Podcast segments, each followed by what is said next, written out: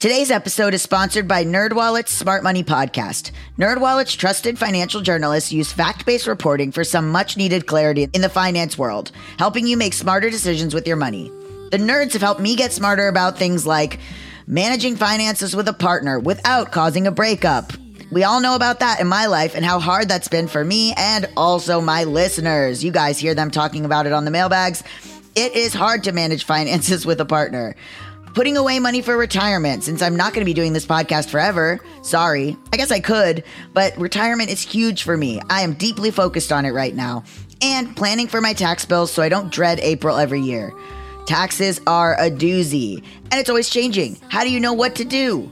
Listen to NerdWallet's Smart Money Podcast on your favorite podcast app. Future you will thank you. As humans, we're naturally driven by the search for better. But when it comes to hiring, the best way to search for a candidate isn't to search at all. Don't search, match with Indeed. When I was looking to hire someone, it was so slow and overwhelming. I wish I had used Indeed. If you need to hire, you need Indeed. Indeed is your matching and hiring platform with over 350 million global monthly visitors, according to Indeed data, and a matching engine that helps you find quality candidates fast. Ditch the busy work. Use Indeed for scheduling, screening, and messaging so you can connect with candidates faster. And Indeed doesn't just help you hire faster. 93% of employers agree Indeed delivers the highest quality matches compared to other job sites, according to a recent Indeed survey. And listeners of this show will get a $75 sponsored job credit to get your jobs more visibility at Indeed.com slash podcast. That's Indeed.com slash podcast. Terms and conditions apply. Concerned with. Moolah. You don't know how you're supposed to earn it, or what to do with it, or how to keep it. You're a freak with a dark, shameful secret. But you're not the only one. Your hidden financial fears with a blast of sun. Now your healing has begun. It's bad with money with Gabby Dunn. Hello, everyone, and welcome to another incredible mailbag episode of Bad with Money. This week's Wednesday episode was all about points with the points guy and my partner Mal Blum. Today's episode, we're going to talk about why Kellogg's is getting sued and also what the Spanx founder did for her employees, which is getting a lot of buzz. We're also going to hear from Alice all about her experiences with murder houses, which we talked about in the last mailbag. And we're also going to hear a Facebook comment from Daniel all about trying to buy a house.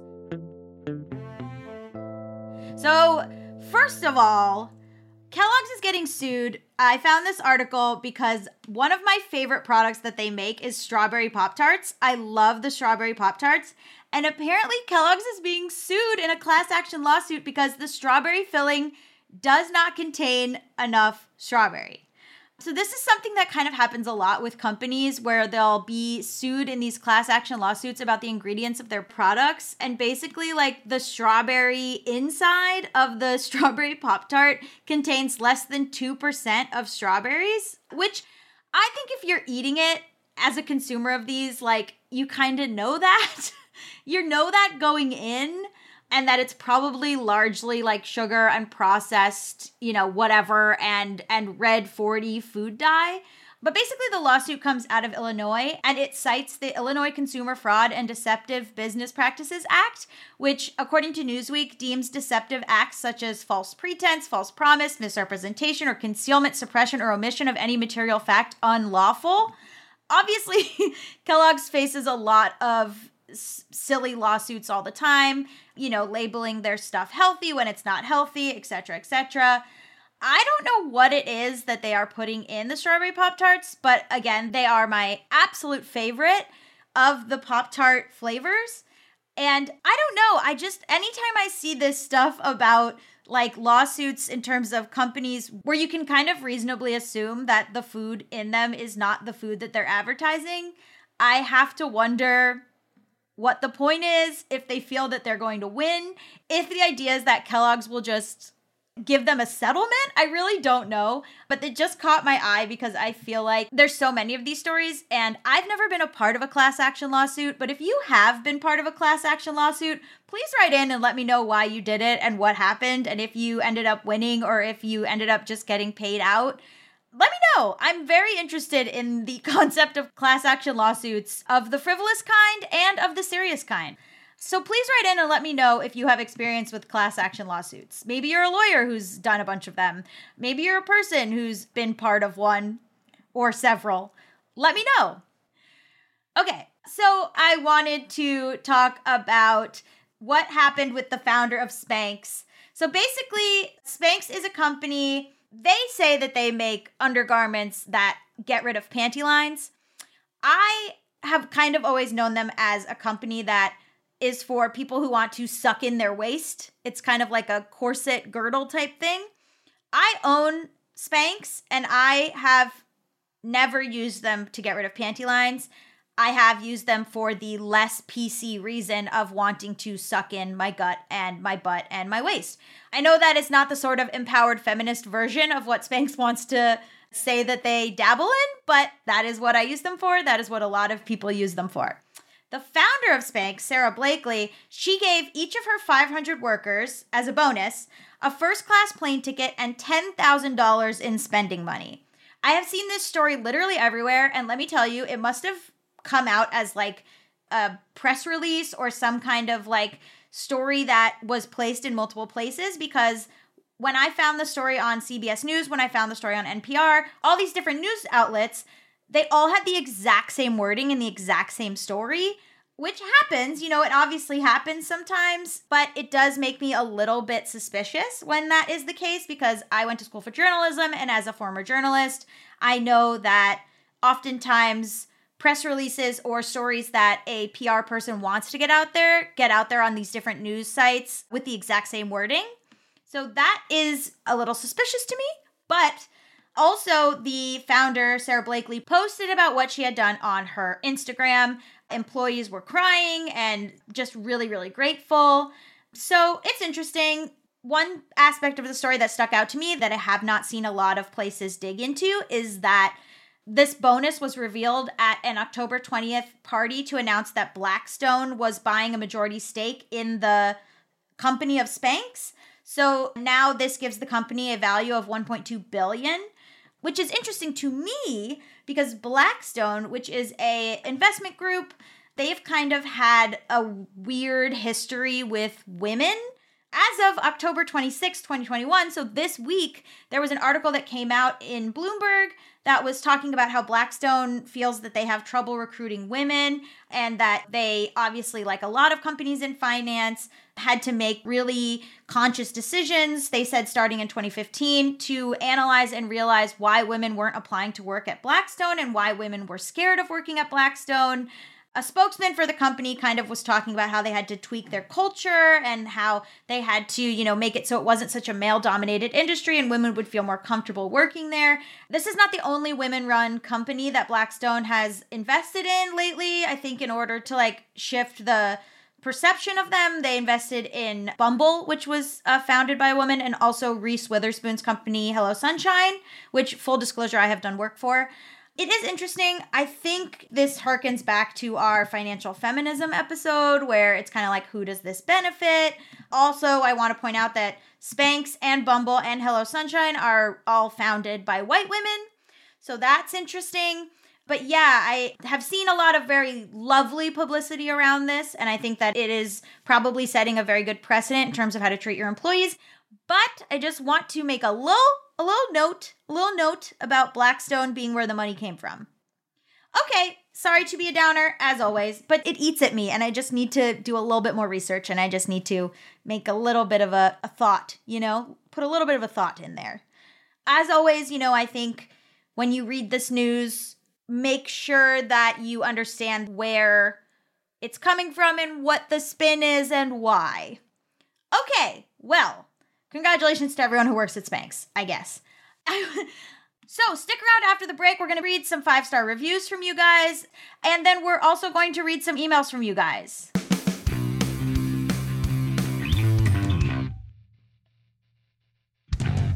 Now I'm going to read some emails from you guys. Alice wrote in a really interesting email about murder houses. Alice said, Hi, Gabby. I really understood where people were coming from when you said they wanted to buy a murder house to cleanse it of the bad energy. A couple of years ago in my hometown, a woman was brutally murdered in the parkland near my house. During the pandemic, my partner started taking my kids to these parks for daily walks and then told me one day that they'd built a super cool fort. Next time I went out with him, my stomach lurched as I realized they'd built it literally over the collection of tree trunks she'd been murdered at. My partner had no idea. He thought it had happened at a completely different location by another tennis court. I agonized over it for a while and came to the conclusion that while I and my partner didn't feel comfortable taking them there anymore, it ultimately felt nice to think that her spirit could enjoy some kids having fun in that space, rather than it remaining a place of such sorrow. I don't usually believe in ghosts, but I think if they do exist, they would want to exist somewhere with joy and life, not heartache and mourning. That was really, really beautiful, Alice. That that really like moved me and i think that a lot of people would agree with you because a lot of people wrote into the mailbag last week talking about um changing the vibes in a house where something violent or terrible had happened and buying it for that reason. Okay, more stuff about the housing crisis. Guys, buckle up. This is an email from Alex. Love the show, and the mailbag episode is a great idea. Hey, thank you. We got one negative comment about it in the Apple reviews. So glad to hear from you, Alex, that you think the mailbag episodes are a good idea. A lot of you think they're a good idea, not just Alex. I heard the comments from the person who mentioned an inventory shortage and exclusionary zoning as the root causes of the housing crisis and felt the need to chime in. I don't intend to put words in the listener's mouth, but I would suggest taking those arguments with a grain of salt. Ooh, spicy. Ooh, we have listeners disagreeing here on this show. Alex says, it's not that they are explicitly wrong. Exclusionary zoning is commonly used as a weapon by well off NIMBYs to prevent undesirables from entering certain areas, and there is undeniably a lack of affordable housing options in most cities. The key, though, is understanding that the housing market, especially the rental housing market, is not one singular container that describes all prospective buyers and renters equally. Often, people who talk a lot about inventory shortages and exclusionary zoning gravitate towards one specific solution, allowing developers to build as much luxury rental housing as possible. They claim that the market will then naturally reduce prices at all levels, as the problem is supposedly a simple supply demand equation. But this ignores that most American cities currently have a glut of luxury rentals and a vast shortage of affordable units. Oh, Alex, this is something that I really hadn't thought about either. Very interesting. This oversupply of high end units does not trickle down into the mid and low income rental markets because they are, in fact, separate pools of customers. Even proponents of this strategy cite arguments that rely on luxury units becoming more affordable over the course of literally decades, which very clearly does not help most people currently struggling with housing costs. Quite simply, an oversupply of Ferraris does not lower the price of Toyotas. Wow. Okay. This is very, very interesting. The email is a little bit longer, but I just want to say that this is not something that I had considered, and this is a fascinating perspective. So thank you for writing this in, Alex. As usual with all of these money topics, there's so much more nuance to them than I could possibly get into each episode because I am not a politician who works on these things. I am just a avid reader and researcher of the topics that we cover on the show. So thank you so much for writing that in, Alex. I think that explains things really, really well. Okay, this email's from Rachel. Hi, Gabby. Long time, first time. Was just listening to your most recent mailbag episode. Ha! People are listening to the mailbags. I feel so vindicated. Okay, was just listening to your most recent mailbag episode when I heard about the listener who is making the choice not to own property, and I'm one of those as well. Obviously, things could always change depending on circumstance, but I'm 34 and don't have the desire to own a home anytime in the near future. I agree with all the points that listener mentioned. That listener was named Casey. People always talk about how owning property is such a great investment, but it also requires a lot of sweat equity as well as regular old money.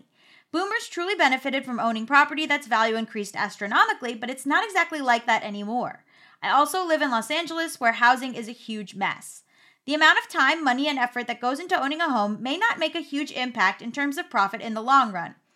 This is a great email to read for me, Gabby, as I sit in the home that I have just purchased in the woods. It's fine. I want to live in the woods. Rachel writes, also, I won't be having children, and a lot of people want to own property to pass on to their families after they die. Most importantly, I do like the option of not being responsible to repair things or take care when things go wrong, including landscaping, plumbing, electrical issues, roofing, etc. Someone else mentioned this, our episode with Tori Dunlap about financial feminism. She also mentioned wanting to not be responsible for a property and wanting to be able to travel. Different people have different priorities, obviously, in terms of where they want their money to go.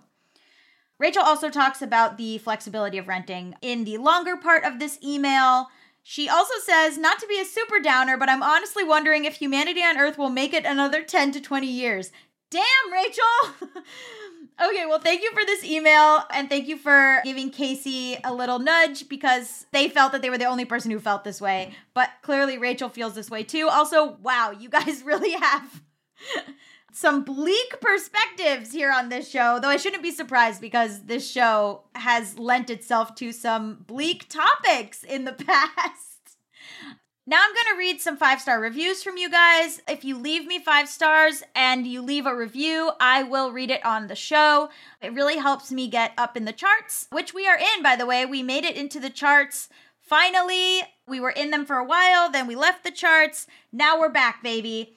Thanks to you guys. So here is a review from Katrina Newman. It says, Listen, laugh, and learn. Love the perspective and the lessons I learned. Best podcast to go on a walk to. I love that. Ron.com gave me five stars and said, Love it. I love this show. The podcast and book has helped me so much with learning how money works. Thank you, thank you, thank you, thank you. I also wanted to read a comment from the Bad with Money Facebook, which is tinyurl.com slash badwithmoneyfb. This is from Daniel Lee, who does leave a lot of comments, so thank you, Daniel. They said, I loved hearing your story about buying a place. It was definitely a similar experience as mine. A lot of rejection and a lot of invasive paperwork and questions. Unlike you, who was responsible and saved for a traditional down payment, I had zero saved in the bank. Okay, first of all, thank you, Daniel, but it was a long journey. I borrowed from my 401 and could only manage to put down 5%. The approval paperwork said no problem because I had good credit in the 700 range and I was a strong earner. It totally surprised me since my wage as a public servant is the poverty level in the San Francisco Bay Area where I live. I also thought that the independent home appraisal person said the house was worth exactly for the same amount as my loan was. Seems suspicious. Like, what are the chances? Yes, this is what I was talking about in that episode. The fact that they look at income rather than what you have saved. It allows for a lot of people to buy homes they can't afford. So thank you for writing that in, Daniel. That's very, very helpful.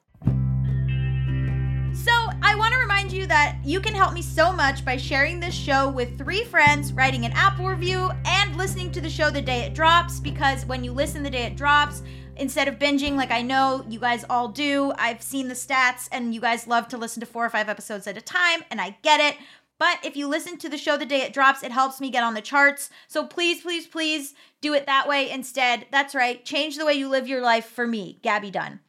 Do you have a burning question or you want to pick my brain? Write to gabbyisbadwithmoney at gmail.com or better yet, record your question and send us a voice memo. Again, that's gabbyisbadwithmoney at gmail.com. I will put the links to the Discord and the Facebook and everything in the description of this episode. You can also call 844 474 4040 and leave a voicemail if you'd like. I know a lot of you have social anxiety, but come on, guys, give me your voices. Okay, so tune in next week because we're going to have an episode all about the FIRE movement. That's right, financial independence, retire early. We're going to be talking to Tanja Hester and Michelle Jackson all about it. So come on by and listen to that on Wednesday. And check out the episode from this week if you missed it. It's with the Points Guy and with my partner Mal Blum, all about points. Did you know the Points Guy is gay? I have gotten tons of DMs from you guys about how excited you are because apparently nobody knew that. Weird. Okay, I love you all. Bye. Done. Brain fog, insomnia, moodiness, weight gain. Maybe you think they're just part of getting older, but MIDI Health understands that for women over 40, they can all connect to menopause. It's at the root of dozens of symptoms we experience, not just hot flashes. MIDI clinicians are menopause experts offering safe, effective, FDA approved solutions covered by insurance. 91% of MIDI patients get relief from symptoms within just two months. Book your virtual visit today at joinmidi.com. As humans, we're naturally driven by the search for better. But when it comes to hiring, the best way to search for a candidate isn't to search at all. Don't search, match with Indeed. When I was looking to hire someone, it was so slow and overwhelming. I wish I had used Indeed. If you need to hire, you need Indeed. Indeed is your matching and hiring platform with over 350 million global monthly visitors, according to Indeed data, and a matching engine that helps you find quality candidates fast. Ditch the busy work. Use Indeed for scheduling, screening, and messaging so you can connect with candidates faster. And Indeed doesn't just help you hire faster. 93% of employers agree Indeed delivers the highest quality matches compared to other job sites, according to a recent Indeed survey. And listeners of this show will get a $75 sponsored job credit to get your jobs more visibility at Indeed.com slash podcast. That's Indeed.com slash podcast. Terms and conditions apply.